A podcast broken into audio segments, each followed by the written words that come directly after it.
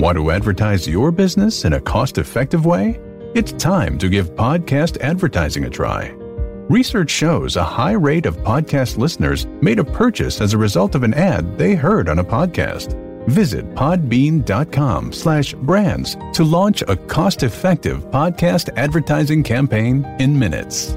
That's P-O-D-B-E-A-N dot com slash brands. Welcome to Y'all-itics, the home of cold beer and hot takes on Texas politics. All right, hello everybody. Uh, thanks for uh, downloading Y'all-itics uh, again with us this week. I'm Jason Wheeler. I'm Jason Whiteley, and we are at home today for uh, our Zoom call to make this, uh, uh, you know, socially distancing acceptable as we still get through the coronavirus. And for the first time in a few weeks, we're actually uh, having a beer at the house. Jason, what do you have in the fridge? Uh, I had, uh, I'm fancy today. I had a Stella Artois in the fridge. Ah, that's a, an import, man. I'm going to go with a uh, a local buzz, Four Corners Brewery here in Dallas. So I'm going to have a uh, local buzz. It is after 12 noon, so it's fine to, uh, to have a drink as we launch into this podcast. Yeah, uh, you and know, I think I think it made it feel okay. Uh, you know, lately we just haven't uh, kept up with that part of the podcast, just because the news has been so so awful, and it continues that way today. But uh, the reason that we even bring it out today is because we're talking about how these stores have been getting stocked. It is uh, amazing. You know, the first few days into this, uh, boy, those shelves were just bare. They still are in some cases, but it's amazing how well these grocers have been able to adjust to just crazy circumstances. I went shopping the other day at my grocery store, and they had almost everything except uh, you know some pasta, and still no paper products. Um, Right. That was at a store near downtown Dallas. Now they've had paper products, you know, five or six days ago, and people ended up buying them. Um, but there's a lot of things at the stores, and the stores are packed. I, I tell you, I, I was a little nervous walking into the store and hanging on to the grocery cart as I pushed through the aisles. You know, you- Yes. you, you watch the news and you're thinking, well, you know, this stuff can stay on surfaces, but they uh, they sanitized the uh, handle of the cart, and I had a little pair of gloves on just in case. I will say this. I went uh, grocery shopping yesterday and I thought, you know, maybe this will look a little extreme, but I've got a construction mask um, that's pretty high grade. And I thought, I don't know if I'm going to wear it when I go in there, whatever. I'm at the, the door, the entrance to the store, and I'm wiping down the handle of the cart.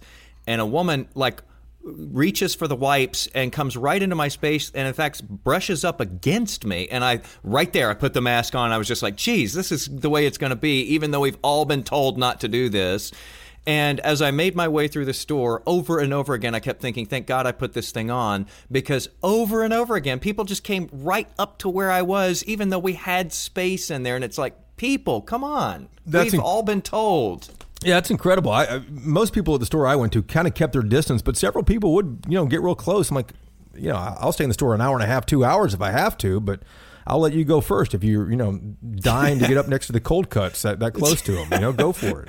It's just amazing. So, in, in just a few minutes, uh, we're going to get into this whole story about you know what a lot of people consider to be a Texas treasure, that being HEB. Uh, unfortunately, they don't have a big footprint in North Texas yet. People have been begging for years for them to come here, uh, but we've got a, a great interview uh, coming up here in just a bit with a reporter from Texas Monthly who did a whole piece on how HEB was so prepared uh, for this crisis, for this uh, the run on goods uh, that we've seen. Uh, but before we get to that, uh, this is a great story, Jason. We have a couple of very passionate moms from Collin County who have done something that has just taken off. They've gotten on Facebook. This is a woman named uh, Emily Phillips and a woman named Holly Haggard. And one of them had an RV, and the other was married to a doctor who as a, works at an emergency room, constantly around people uh, who might have some symptoms of COVID 19. And Emily Phillips was worried about her husband coming home. She has asthma. Uh, they have a six month old at home, and there's an eight year old there with asthma. So Emily said, Hey, I'd like to park him out in the driveway so he doesn't come in the house in an RV. Does anyone have one? Come to find out, Jason, this is taken off. So we gave them a call, and the the interview is fascinating to see what they've been able to do in just a very short period of time. And they live out in Celina, Texas. You know, it's north of the Metroplex. It's kind of out in the country. Tell us how in the world you came up with this idea. Um, you would think that we would be in the safest place in the world. We live on a three acre property with a pond and a pool and the trampoline. It's kind of like a little resort for children, and there's not many people around us. So, for being quarantined and all of these things, you would think we're the safest. However, my husband, um, Dr. Jason Phillips, is a is a uh, lead emergency room doctor at Legacy ER, uh, which is their main branches in um, West Frisco, and uh, all of a sudden, it, I just realized I kind of woke up in my in the middle of the night and said, "Oh my goodness, he's bringing home 100 and 100 patients a day of germs with him." Um, and I have a six month old baby and, a, and an eight year old son that has asthma, and I have asthma, and and and all he's got to do is touch his face one time, and you know, so I I had so much anxiety, and so did my my parents who are they have low immune systems as well. So my mom and I were trying to figure out what I could do. Can I move into a hotel? No, I'm not going to move in a hotel. Can I move him to a hotel? We didn't want to expose him to other people. So finally, my mom said, "You know what? Why don't you see if somebody's got like an RV or a camper or something? You can park it on your property. He can at least be close to home, but not live in your house." And I thought that's a great idea. So last Sunday, I made a post and said, "Does anybody have a camper or RV that we can borrow so I can isolate my husband?" And immediately, our friend uh, Holly and my mutual friend Lynn Bender, her husband is actually a judge, um, Jay Bender, great, great couple. She got me she got me in touch with um, with Holly and said Holly has agreed to uh, to to give you your camper. And I'm like are you kidding me? And, and she said and she said um, no she said and no questions asked my husband who was hesitant at the beginning because you know he's a doctor doctors are more laid back about this than any of us I I compare it to a pilot that has lots of turbulence. He thinks that's fun because they get bored with their regular plane. So for doctors, this is all exciting at first, and now obviously we're more anxious about it. It took him a while to get his head wrapped around it, and it is taking doctors a little bit to get their heads wrapped around it. We went over and picked it up from um, Holly. Love that. And and so Holly, what made you decide to jump in here, both feet in, and and and do this? You know, I didn't really have time to think about it. It's one of those things where you just it's you feel it and the your immediate response is yes. I mean, I'm gonna yeah, I'm gonna help. Uh, it, it's actually it's my mom's camper, so I did check with her first uh, because originally Emily had asked if somebody would rent one to them. The the post was about renting them one, and uh, you know I asked my mom if she was okay with me loaning this out, and I knew, of course, she would say, absolutely. She's just got the biggest heart. And so I told her that they were wanting to rent it. And she said, well, no. And so I kind of figured that's what she was going to say anyway. We told Lynn to let her know no charge because Lynn was asking what's the cost. And, and I said, no, no charge. We, we owe them. they're, they're the ones on the front line. You know, her husband is the one out there risking his life to save other people's lives. And I mean, that's the least that we can do. Well, Emily, let me ask you: Is there literally a, an RV sitting outside? And you don't let your husband come in once he gets home from the hospital? Right, Is it yeah. in your driveway? Yes, and uh, to be honest, it's actually quite a swanky one. He's he's starting to like it. I'm, I'm, I'm, wondering if he's going to come back in. He he literally he came home from work last night. I had no idea he was even home. He was already sleeping. He cooked his steak and everything in there. and Played Xbox. I'm like, okay. Did he really? Yeah. You know what? You may have made a mistake on that I whole know. Thing. He's got a man He, love he absolutely loves it now. And crazy as it is, he absolutely loves it. He's also a hunter, so he feels like he's out at deer camp or something. Well, a lot of these doctors right now, these medical professionals, they need that sort of unwind Yes. time, don't they? This is a really uh, tense time. Very, I, I'm I'm sensing it from him, and I think this has like been great for him just to veg. So You you guys have done more than two uh, campers. And the last, this has been going. You're, you're, you're laughing at my question here, but this has been going on for a week. Tell me how many campers you guys have connected with doctors uh, so far. You know what? I'm going to be honest. I, we don't. So we jumped into this so fast, and we finally have developed somewhat of a team.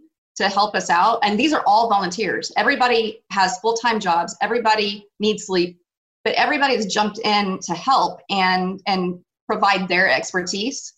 And so we've developed a team to kind of take over certain things. That's one of the things we're going to find out because we've got a log of everybody, but we we're working with an IT guy to help us get that you know kind of organized. And that's that's been the whole thing is we need people to be really patient with us. Can you give us a ballpark though as to how many you all have been able to match or how many people have I asked? think we're at around 50 wow. Uh, yeah because i believe it or not this happened so fast i was able to match 10 to 15 just myself before we even started. The the web page the facebook group was not even developed until 1054 tuesday night Wow. And we've got over 2,200 people in the group now, and it's not even a week. And the, the, the Facebook group is called RVs, the number four, MDs. RVs for MDs. And, you know, Emily, when, when I called you on the phone and said, hey, this is, this is interesting, it, it's fascinating, um, you, you mentioned something to me that kind of struck, and that is people who are lending these RVs out to doctors aren't maybe aren't the same socioeconomic levels of doctors. People are, are, are you know volunteering this, and everyone's coming together. It is.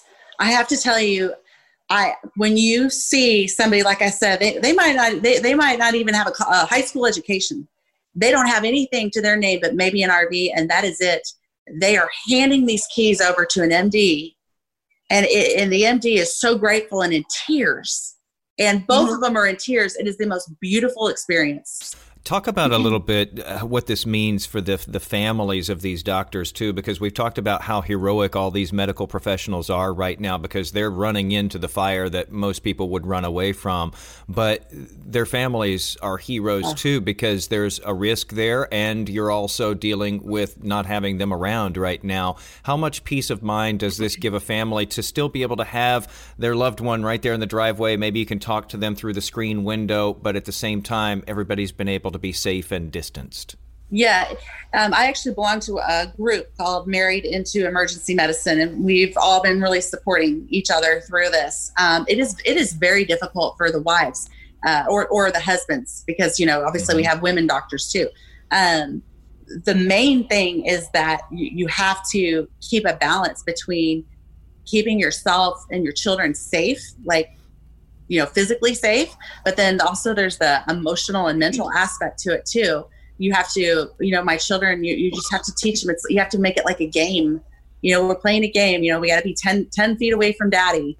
And it's just, a big game right now and and it'll end you know at some point.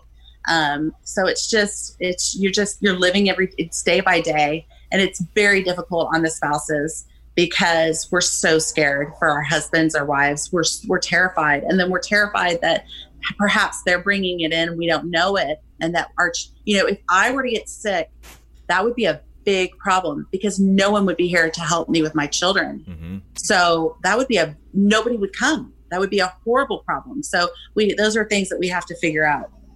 Do you think that you guys are making a difference? Absolutely. I absolutely do. And the reason I say that is just because, and it, not just us, not Emily and I, that everybody that's gotten involved, every person that's loaning out their RV or letting a, you know, letting a doctor borrow their RV, um, they're making a difference. These doctors, they're making a difference. The nurses, the paramedics, the fire, uh, uh, firefighters, police, everybody, they're everybody in this together is making a difference. And I think that the reason our thing seems like it's making a much bigger impact is only because it's just spread like wildfire. Yeah. And everybody is is wanting to jump in and, and learn about it and and help. And so i think that it's bringing out so much goodness in every single person that totally. it's that that's the difference in this is everybody's coming together. People of of all walks of life are coming together it doesn't matter if you're Republican or Democrat or Christian or not Christian. Everybody's coming together to help each other instead of battle each other and fight against each other and and, and say, I don't like your views. You know, it, it, people are giving things. They are giving, you know, hundred and fifty thousand dollar units that they have that they put money into that they're still paying on that they're still paying insurance on to somebody a complete stranger that's the thing that gets me complete stranger. Yeah, it's and, you see the best of humanity in the worst yes. of times. If if we had told you both a month ago that you would be corralling all of these resources no. and matchmaking like this, what would you have said? You know, you're crazy. Of, I know. I wanted to echo something out there. There's a whole other side of this that we haven't mentioned on this call. There's so many, so many pieces to this story. The caliber of people that have come together behind the scenes to make this work. I want you to imagine yes. it's almost like imagine one of the best run companies in the country. It's almost as if every one of the best people from project management to IT to communication to, you know, taking PR, your, social P, media, PR, social media, insurance. It, it, it is if Attorneys. we have, it is if we went out and vetted the best team, and everyone's volunteering. 24 24 7 nobody's making a dime. Nobody. Not a dime. And we, um, and we and we're very clear. There will be no money made in this organization by anybody. You, now you guys mentioned insurance, and, and that raised a question in my head. Like, how do how does uh, are they helping with sort of the the legal end of this? Like, you know, how do you just lend your RV to someone else for a while? So we are acting merely as the connector and we're trying to stay as hands off as possible so that i mean i want to make sure that we're protecting anybody that we bring in to help us because you know you've got sue happy people um, which is inevitable in anything that you do. Um, and so I want to keep it as hands off as possible, but but still make that connection. And so my thing is with everybody, uh, we are not going to allow anybody to rent. Um, this is this this is out of the goodness of your heart. If you want to have an agreement as far as your insurance or whatever it is, that is between you guys. That's between the donor and the recipient as far as what agreement you put together. It has nothing to do with us. It has nothing to do with our page. It has nothing to do with our mission. Um, that's got to be very um, important for everybody to understand is we are just trying to do a good deed and this this became a lot bigger than we imagined and so for right now we just need to make sure that we're protecting anybody that's working with us to help us um, that they're protected too and stay as hands off on that part as possible in their time. All of this within a week. Yes. In a week. Less, and actually, less than a week. Yeah, actually, so Tuesday is when the when the website hit, or not website, sorry, the group hit. Um, Wednesday, Emily and Lynn and Julia and Daisy and a couple others and I we were all just overwhelmed, just trying to match a few people, a, a couple hundred maybe. And then we started spreading it all over Facebook and people started sharing. And so then it became so big. Well, I'm part of, I sponsor a group called The Difference. And um, this it's a podcast that my uh, friend Lyndon started. Um, he has been an intricate part of this because of the people that he's got that sponsor his radio podcast that they've all jumped in. I just asked, I said, hey guys, this is what's going on do you guys have any advice? They're they're business owners. These are all business mm-hmm. owners, and and they all jumped in. And they're like, yeah, okay, I can help with this. I can help with logistics. I can help with insurance. I can help with, you know, PR. I can help with planning and and and everything. And so they've been a huge part of this. How far flung are the people that you're dealing with right now? All over the nation. Hmm. All over and Canada now and Canada. Oh, we have one in Canada now. We have we have a group starting in Canada as of about an hour ago. And this all started in Little Celina. A little tiny Celina. a Little tiny town of Celina, Texas. In this in this time of social distancing, I mean, we're all joining uh, via a, a, a Zoom meeting right now. In this time of social distancing, has this given you all kind of this sense of community? Absolutely. Absolutely. Yeah. Um, you know, one of the things too is when this all happened, I told Holly, I said, look, I might have come up with the idea. I don't want to, I, but I, my strengths are promotion hmm. and connecting. I want you guys to, let's find a CEO, let's find a president, let's run with it. So we have built a family. We've met, we've got a new family now. Hmm. I mean, we, everybody from Florida. Like, yeah, everybody. Oh, we're we're talking on Zoom all day long, checking yep. in. We even have a prayer group now for hmm. us and for the first responders. That is another point I wanted to bring up with you guys. So, our, our initial vision was healthcare workers, and you know we're trying to stay focused on that. but now we've got fire departments reaching out to us, police departments. So we are opening a separate entity that is going to be called RVs for first responders. Is that right, Holly? Yes. Okay. I think that's the best course of action just because we we can't discount them being first responders. They're the they're the first ones usually on the scene helping out. And so um, I really think that they that they should be a part of something like this. I've I've got a firefighter in Fort Worth that has been messaging me on the Facebook page wanting to help.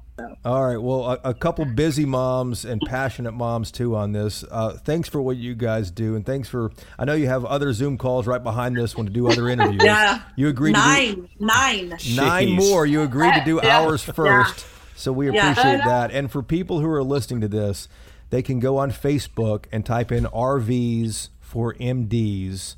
And they can find a group and either donate or volunteer, what, whatever. You guys are kind of looking for as much as you can uh, now for first responders as well. So, uh, Emily uh, Chaconis Phillips is. Can I make one? Yeah, go, Can I just say one thing? I'm sorry. no, sorry. go ahead. as far as donating um, please no money um, we're not we're not set up for that we don't want we can't and we will we will not accept any money um, it, no donations of an entire rv or anything like that this is basically a, a temporary housing uh, match and just so that we're clear on that because we're not set up like that. I understand. Holly Haggard there and Emily Phillips, thank you guys so much for uh, making time for us today.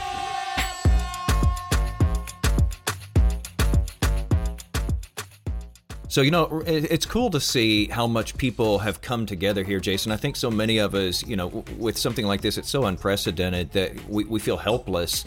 And I think people are looking for a way right now to help. And uh, what an incredible thing that has come together here in less than a week, started by two women who never dreamed that they would be in the middle of coordinating something like this. COVID 19 caught everyone off guard. It, it globally, it caught everyone off guard. But, you know, here in the United States, we had, what, a, a month, two months to kind of see what was coming our way around the globe. And there's one Texas treasure, HEB, grocery store chain. It's a regional chain, not as popular in North Texas as it is in San Antonio, the Gulf Coast, Austin, Central Texas, places like it that. would be if they would build some stores in North Texas. People have been clamoring for it for years. Uh, you know, when I lived in Houston, I, I, we shopped there a lot. Um, uh, one in Fort Bend County, but HEB got on the phone with China and called suppliers and retailers in China and said, "Hey, what's going on? How bad is this?" Back in January, and then they hmm. called Italy, then they called Spain. So HEB, unlike a lot of grocery stores, HEB was pretty prepared for this. And hit. they also dusted off their own disaster pandemic preparedness folder. You never would have known that a regional grocer would have had a pandemic folder with a plan in it, but they did. And you'll imagine that going forward, everybody's going to have one of those, but they were ahead of the curve on that. They were ahead of the curve. And there's a guy named Dan Solomon. He's a writer for Texas Monthly. He heard about this. He lives in Austin. He shops at HEB quite a bit. And so he called him up and said, Hey, what's going on? How, how, how are you guys so prepared when other grocery store chains might not be as prepared? And he learned a lot. How in the world did you find this story? Are you a big HEB shopper or what? I mean, I am a big HEB shopper, but um, you know, I, I had done a story back in uh, 2017 about their response to Hurricane Harvey, which was also pretty impressive uh, out in Houston. And so I was kind of aware that they had a full-time disaster response team, and I was really curious what they were doing around this. So I, I just reached back out to the sources that I had talked to in 2017, and they, you know, had a lot to say. They had a, a, a big story to tell. So uh, yeah, I just you know started kind of working the same sources I had had then. A, a lot of people don't think about grocery stores having an emergency plan. Yeah, the thing that makes HEB unique, I think, is that it's not just an emergency plan. It really is a, a full time, uh, you know, department within their corporate leadership, and you know, I think that that really does make a huge difference because if you have people whose full time job is to just look for emergencies, they're going to find them and they're going to prepare for them. And so it's not really surprising when you figure that out that they they did have a plan going back, you know, as far as January. Because what else is the emergency response team doing if they're not planning for emergencies? And Dan, even before January, uh, this is something that they've had in place for a long time. Can you tell us sort of the genesis of, of how they started putting this whole folder together in the first place? Sure. So they uh, they started their pandemic response uh, uh, plan back in 2000. I think it was 2006 or 2009. Um, but once they had the uh, the outbreak uh, at the Cibolo store or in Cibolo, Texas, uh, outside of San Antonio, um, I think it was in 2009 um, of, uh, of either SARS or MERS. I don't have it right in front of me, but but whichever one was going around then, um, they had a, a, you know an outbreak of a you know infectious coronavirus back in 2009, and so they started coming up with a plan for how they would handle that because the you know the team was still in effect then. So uh, they had sort of a, a, rough playbook to draw from back as far as 11 years ago or, or even longer and then as uh, as this started to happen you know and they started to see what was going on in china they started talking with their you know distributor network out there with other retailers out there and getting a sense of how it's impacting the grocery business really early on Mm-hmm. So they were on the phone to China uh, early on here and, and learning from their counterparts. You know, what did you run out of? How did you still get this? How did you deliver that? Correct. Yeah, they were looking at that, and then the other big thing they were looking at uh, in China and then in Italy was the impact of uh, absenteeism. Like, if employees are getting sick, how do you keep a store running and keep it successful and meet the needs of the people who are going to be shopping there, even if your workforce is also part of the group of people who are, you know, who are dealing with the the virus. So, Dan, in your article for the Texas Monthly, um, you you listed a number of things before you got deep into the interviews with everyone you talked to. And HEB has already done a number of things, what, uh, giving everyone a, pay raise pretty immediately. Um, walk us through what this chain did to make sure that it could stay in business and keep the shelves stocked and take care of their customers. So I think the biggest thing they did, um, certainly, you know, that that we can see as as customers is they switched to a they cut their hours from 8 a.m. to 8 p.m. Mm. Um, and that makes a big difference in terms of uh, you know the employee morale. If employees don't have to get in at 6 a.m. and work till midnight, if those shifts are just gone, uh, that makes it a lot easier for the you know the staff to buy their own groceries and to spend time with their families and to get enough rest. Um, it also makes it easier for them to stock the shelves because they have 12 hours of, of, you know time to stock as opposed to six hours of time to stock.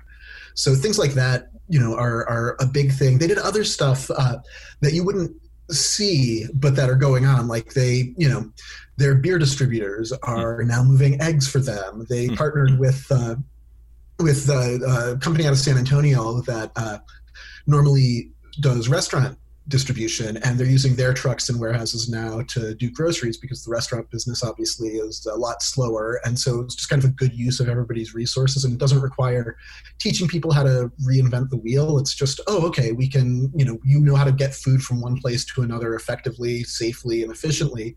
Let's use your trucks and get groceries because suddenly there aren't you know a ton of restaurants who are using your services.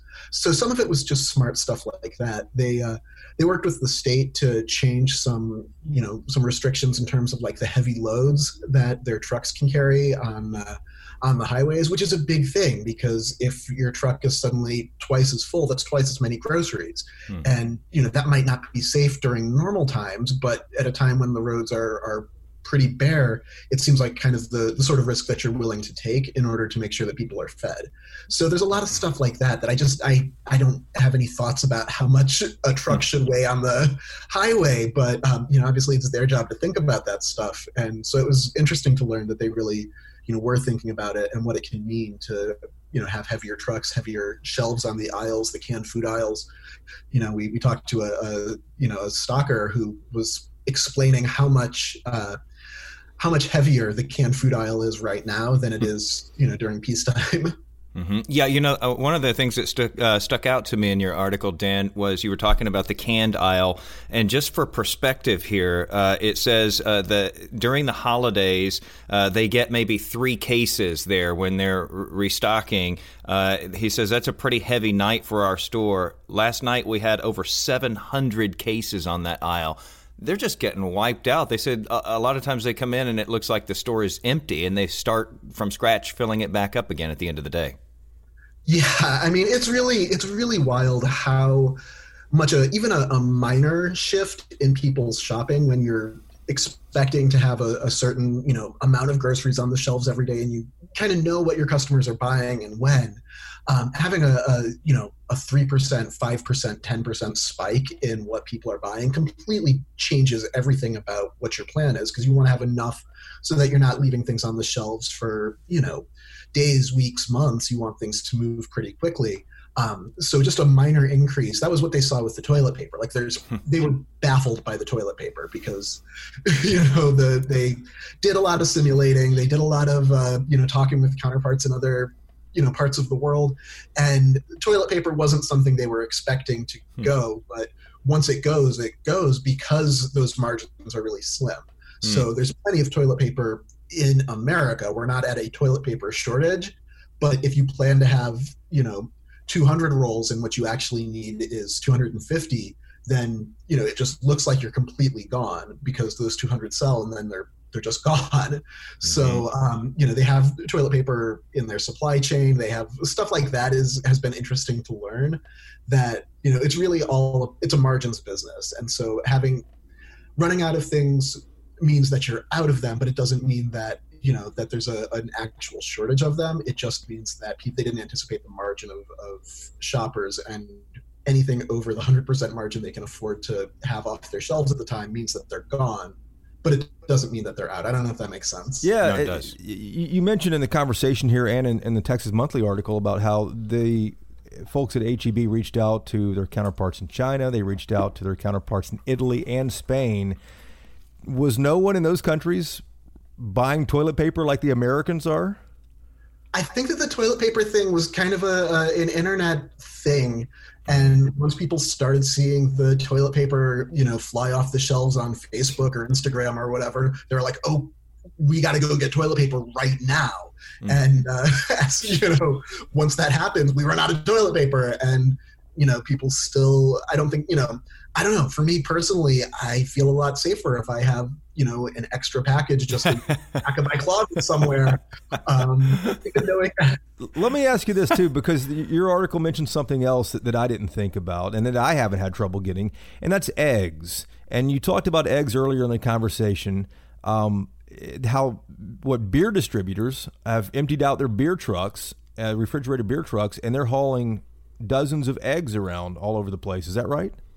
Yeah, that's uh, at least one beer distributor for HEB is doing that. I don't know how widespread it is. It's one of those things that would not have been legal under uh, normal times, but you know we aren't in normal times, and they're just trying to get the stores the stores stocked, and yeah. uh, the state working with them. well, I'm, I'm, sure people listening are, are going to want to know two things. Number one, can I go to HEB and buy toilet paper? Number two, can I buy eggs there? Do they have those in stock? I don't know about your HEB. Like that's you know one of the the questions is that they're the the st- supply seems to you know come and go a lot, and it gets refilled a lot. Like I was at the store looking for garlic, which isn't something that I ever mm. thought about a garlic shortage before. and you know, this was maybe a, week and a half ago. There was no garlic at the start of the trip, and there was hmm. garlic by the end of the trip. So uh, that was you know kind of a good reminder, like, oh, okay, they are really doing this constantly. Um, so yeah, like yes, there are enough eggs right now. Like that, you know, that might end up being a, an issue at some point in the future. There are only so many chickens, so they can't. You know, if there's a huge increase in the demand on eggs, the you know the supply can only go up so much. But right now, eggs aren't in an actual shortage, as far as I'm aware. Toilet paper isn't in an actual shortage. It's just that people are buying it all when they see it, and mm-hmm. uh, so you know, probably don't do that and you know get whatever you need and uh, and you should be okay and you should be contributing to it being okay Dan, you mentioned chicken there, so let's talk about uh, meat. Uh, Texas is big meat eating state. That's one thing where HEB didn't have problems with the supply chain, any disruption there. Kind of explain why, because that's kind of unique. Yeah, so a lot of their meats are done in house. They do. Uh, they have their own plants to process the meats and to, hmm. you know, bring them to the stores. And uh, one thing they they started doing around the time that they switched from the the hours to eight to eight is uh, they switched their their meat plants so that they're only doing the 50 most common cuts of meat they're not doing every you know the 100 or whatever that they would normally do so you know if there's a, a you know you can definitely get boneless skinless chicken breast but you might not be able to get the you know the gizzards that you're used to because they're just not doing that. They want to focus on the stuff they know is going to sell so they can have that in high volume. dan uh, when you when you were seeing all of this infrastructure that they have in place here to deal with disasters like this or with a pandemic uh, did any did you get the sense from them of how they would have fared if they hadn't had sort of this blueprint ready to go to dust it off would they have been able to ramp up the way they've been able to ramp up here? You know, it's hard to answer that question. We can look at other stores and sort of how they're doing to get some answers to that. But HEB is unique because in the areas where they are operating, they really are the dominant supermarket. So, you know, looking at, you can't really compare, you know, in Texas, you can't compare HEB to like a, a Randall's, which is also in, you know, my neighborhood and which isn't dealing with the same volume that HEB deals with because for a lot of people, HEB does kind of feel like like it is the definitive supermarket in parts of Texas. Um, so I, I, you know, I, I, don't know. I know that, um, you know, I, I, had a friend who was working on a, a story about uh, Whole Foods and how they're dealing with this. And we had been chatting um, shortly before this story ran, and, and she mentioned to the exec at Whole Foods that HEB had been in touch with uh, you know retailers in in China back in January, and you know the eyebrows shot straight to the forehead at that one. Um, wasn't something that you know I, I think every store is doing, um, and I, I think that you know some of these like like a, a, Whole Foods is, you know, backed by Amazon, which has a lot of purchasing power and it has a lot of sway with uh, within the supply chain. And so I think that you know, what we can say is that for a small regional chain, you know, like HEB, which is ultimately just in, you know, a fraction of, of you know, Texas, let alone the entire US, um, if they didn't have a plan like this, they could have really been caught flat-footed because they'd be competing with all of these chains from that are much larger from around the world and around the country for uh, for supply that just is is in very high demand. So the fact that they were looking at this early and uh, you know started stocking their warehouses early and, and developing these relationships, I think makes it a lot easier for them to stay functional right now. HEB has experienced Hurricane Harvey, as you mentioned. They, they've had a decade's worth of, of natural disasters that they've responded to to make sure their shelves are stocked and their customers are taken care of. But what do you think HEB has learned from this? Because this isn't a regional disaster like Harvey on the coast this has hit nationwide and globally you know there's a lot of lessons that they're that they're learning right now in terms of i think how uh, you know how to manage their supply chain how to keep things developing when they need them develop um, i think that they're learning a lot from their digital services which were just about adequate uh, for where they were before this happened in terms of their curbside and delivery ordering online. Um, that stuff was all functional, but it was a really small part of their business before this. And I think that going forward, you know, I think this is going to change the way that people shop for groceries in this country, even long after you know we're we're back out on the on the streets and living our lives normally again. Um, so I think that we're going to see some changes that they're really learning on the fly like okay this is how we deliver groceries. This is how we you know institute curbside and make sure that we have what people are looking for. This is how we read the data from that. They have data now that they would have never had you know even just a couple of weeks ago about what people are buying and, and how they're making those decisions because uh, they get this information in real time based on what people are searching for online. And so i think that stuff like that is really going to change. In terms of you know the the big picture of the store i think that's still a lot of that's still being figured out. Um, but I, I, I, do think that we're going to see pretty dramatic changes to the way that people shop, and uh, you know this is going to be something that the the smartest companies are taking lessons on right now, and that will help them prepare for other emergencies. I, I like to think that you know HEB won't be alone in having a disaster prep. Uh, wing of their you know of their company going forward i think that, that that's something that makes a lot of sense for everybody if they have any resources to devote to it you know, when the worst happens, you really want to be able to provide for people. Dan, uh, one one other thing that they have to have learned a lot about here is workforce, uh, and, and, you touch on several things here in the article about how they pretty quickly increased the hourly pay for their workers. They adjusted the the leave uh, policy for their workers, uh, and they even set up a store within one of their warehouses for their workers because you know God bless these workers by the way if you are in in the retail industry there at the grocery store if you're a checker a sacker a stocker uh, thanks to you uh, because we've all been staying you know stocked up because of that um, but they actually set aside a warehouse for their employees because they're working so hard all day that they don't have time to shop themselves. Yeah, for the uh, that's the central warehouse in San Antonio. They have a, a, kind of a shop within the shop there, so people can bring home essentials without having to visit a store who work in the their biggest warehouse. Um, I don't think that they're doing that in the other warehouses yet, but it seems like they're really trying to be creative in how they uh, in how they address the needs of their workforce. They have a an internal line you can call if you think you have symptoms and uh, you know they'll sort of they do they're doing phone screenings for their employees right now on a private line to see you know to help them figure out if they need to get tested if they need to see a doctor.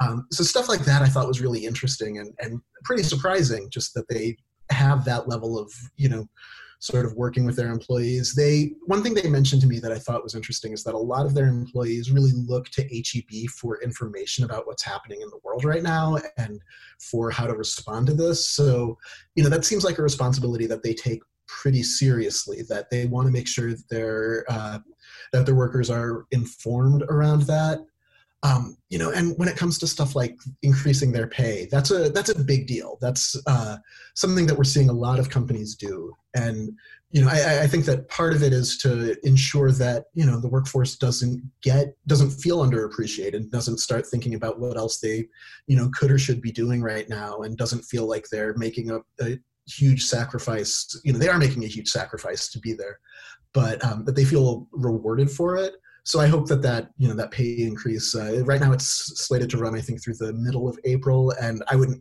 be surprised at all if they keep that certainly through the end of the month. Um, you know, and and we'll see what happens beyond that. But I think that they they seem to really understand that they owe it to their employees to make sure that they feel appreciated, and that that's really sort of the lifeblood of their company and their stores right now. Is that you know you see a, a, friendly face at the register who's you know sanitizing their hands and you know bagging your groceries wearing you know with every precaution and i think that they recognize that that people need that and that their employees really need them and so i i hope that they're you know continuing to take care of them going forward i don't see why they wouldn't be yeah heb is like Whataburger, like Southwest Airlines. It's uniquely Texas. And if you've lived anywhere else in Texas where there is an HEB, like Jason Wheeler has, like I have, like you, uh, Dan, you're in, in Austin, uh, I believe. Um, yes. you, you, know that there's a loyal following it at HEBs. And your article in Texas Monthly even included a, a tweet, the digital article, um, of a customer who was so thankful that the customer sent mariachis to the store in Schertz, Texas. Is that right?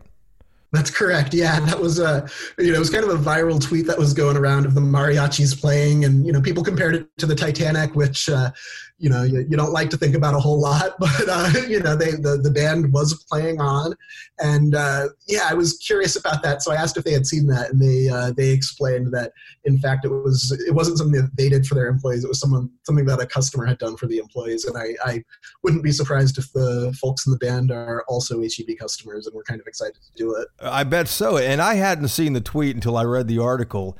And the mariachis are standing in the, the main center aisle there between the uh, the food and the cash registers, playing away. Uh, it, it's it's fascinating. Uh, there they are. There they are. we're, we're watching on the Zoom call here. It, it was a fascinating little moment that was a, a, a, neat little element to the, the story you had there as well too. HEB, I, I read uh, last night, Sunday night, that it's going to deliver 24 truckloads of food to food banks all throughout Texas. It's a half meal, half million meals for Texans in need. So that just kind of reinforces their reputation uh, in, in this in this time. What did you walk away with, Dan? That, that you didn't know? I think that the biggest thing that I walked away with was just sort of a sense of relief that there's a company of you know really competent people who seem to care about taking care of the communities that they work in. Um, you know, I, I, I like HEB as a customer, but I didn't go into this necessarily expecting to learn that they were as prepared as they were. I, you know, try and approach every story with a, a, degree of skepticism. And I was really surprised and impressed to learn that they had all of this in place and that you could kind of see it on the shelves, that you could go into the story and, and go into the store rather and see that, you know, they they really did have some plans in place. There were things that, you know, I went in an afternoon and expected, okay, I'm not going to be able to find pasta or beans or you know these staples that you know are shelf stable and and run out. And they were able to keep those in supply which tells you that they're doing something right. And so uh, i think sort of learning okay there's it's not just a, a, happy accident that i was there at the time that they had you know spaghetti and and rice on the shelves but that they have been working really hard to make sure that you can get those things. Uh, you know that was that was kind of a neat thing to put together for me it is impressive when you're uh, talking about a global pandemic here, and we've got this humble regional grocer sort of uh, setting the standard on on how you prepare for something like this, and you just wonder, you know, will this be uh, a business class uh, someday down the road? And like you said, Dan, uh, if you don't have a plan going forward, no matter what kind of business you're in after this, then uh, you can't be helped. I mean, this is something that every company needs to be looking at if they hadn't been already. Dan, thanks for taking the time with us. Yeah, this is fun. It's uh, good to talk about, you know, anything in times like these right now. It, so I appreciate it. Indeed, it is. And the story is called uh, Inside the Story of How HEB Planned for the Pandemic. You can Google it. You can Google Dan Solomon's name, Texas Monthly, HEB. You'll find the story. And Texas Monthly has graciously uh, opened up its paywall to allow people to read the coronavirus stories too. Dan Solomon, thanks a lot, man.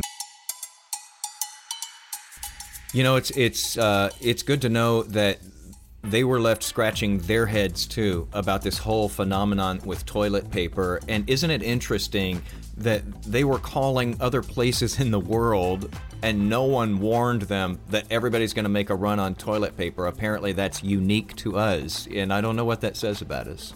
I, I will never look at a beer truck the same during this pandemic. You know, you, you, see a truck that says Four Corners on the side, or Revolver Brewing Company, or Miller Lite, whatever it might be. Is there really beer inside there, or is it a bunch of eggs inside there? It's amazing how much uh, we've had to be fluid in, in, our jobs, and that includes, you know, whole industries and trucking and so forth. And it's like, it's amazing to see the creativity coming together and people just figuring out a way, like, oh, we can use that to do that. Yeah, there, there's a lot of ingenuity going on right now, and a lot of patience too. I, I know in Dallas County, we've heard the uh, county judge up here, Clay Jenkins, just say over the weekend that if you are out and you can still be outside, you can still go to uh, parks and jogging trails and places like that. Like Jason said too, what he was seeing in the store, keep your distance from people. That means a yeah. physical separation of at least six feet. And if you don't do that, on the trails or lakes or wherever you are, then in some places like Dallas County, they might start writing tickets. You know, it, it, and it really is. Uh, it, it, I guess it has to be done that way. But this is the only way that we're just going to get to the other side of this. Is if people will finally just everybody take it seriously, everybody avoid other people. That's the only way that we get done with this. So let's just do it and get it over with. I was looking before we started recording this podcast. I looked up to see uh, some of the latest numbers, and this is from the uh, the federal government. These are scientists and doctors, and it says the peak for Texas right now, that date is May 2nd. So we Jeez. are a little more than a month away from that. Uh, That's so a long time. It you know, you think time. about it. We've been in this for a couple of weeks now, and it feels like these weeks have just stretched into months. And now here we, you know, could have another more than month of this. So you know, it's time to settle in and get that routine, and just you know, make the mental preparation that this is the way it is for now and it's going to be like this. You know, once you get to the peak, you'll still have what two, three, four weeks maybe on the backside of the peak, just like we have right now, leading up to the peak. So this is going to be kind of uh, you know people hate the, the phrase the new normal. It, it, it is the new normal. Call it what you want. Yeah. Um, but for at least a couple of months, this is what it's going to be. People have estimated this is going to go on for eight weeks, and that's that's probably pretty close. I'm not a scientist or doctor, but as I look at, at what people are publishing, that looks pretty accurate to me. So and throughout, we'll just keep guiding you through it, and uh, you know, giving you the latest uh, facts and figures and information that we're getting, but also kind of peppering in some of the the the stories that uh, you know kind of make you go hmm, uh, like we had today with these two moms who just started you know connecting doctors with RVs and uh, this uh, Texas grocery chain that just figured out how to spread themselves around the world uh, early on to figure out how do we get ahead of this. And like Jason has said, the past couple of times we've done this, we're doing at least two podcasts a week now, trying to mm-hmm. really shine a light on what's happening here in Texas around COVID 19, this coronavirus. And Jason, I hope the next time that we talk later in the week here for the next uh, episode of Y'all-itics that you have a Texas beer besides Stella Artois. A Stella Artois. Go out, like put your be... mask back on, man. Put some gloves on. I need to drink on. this. I need do the, what you have to do, and go this. get a. This is not yeah, drinking out of the Texas bottle. beer. Get a Texas beer, man. All right, everybody, distance. Distance when you get to the store. Don't be right up next to anybody. We'll see and you we'll guys. See you next time. We'll see you later this week.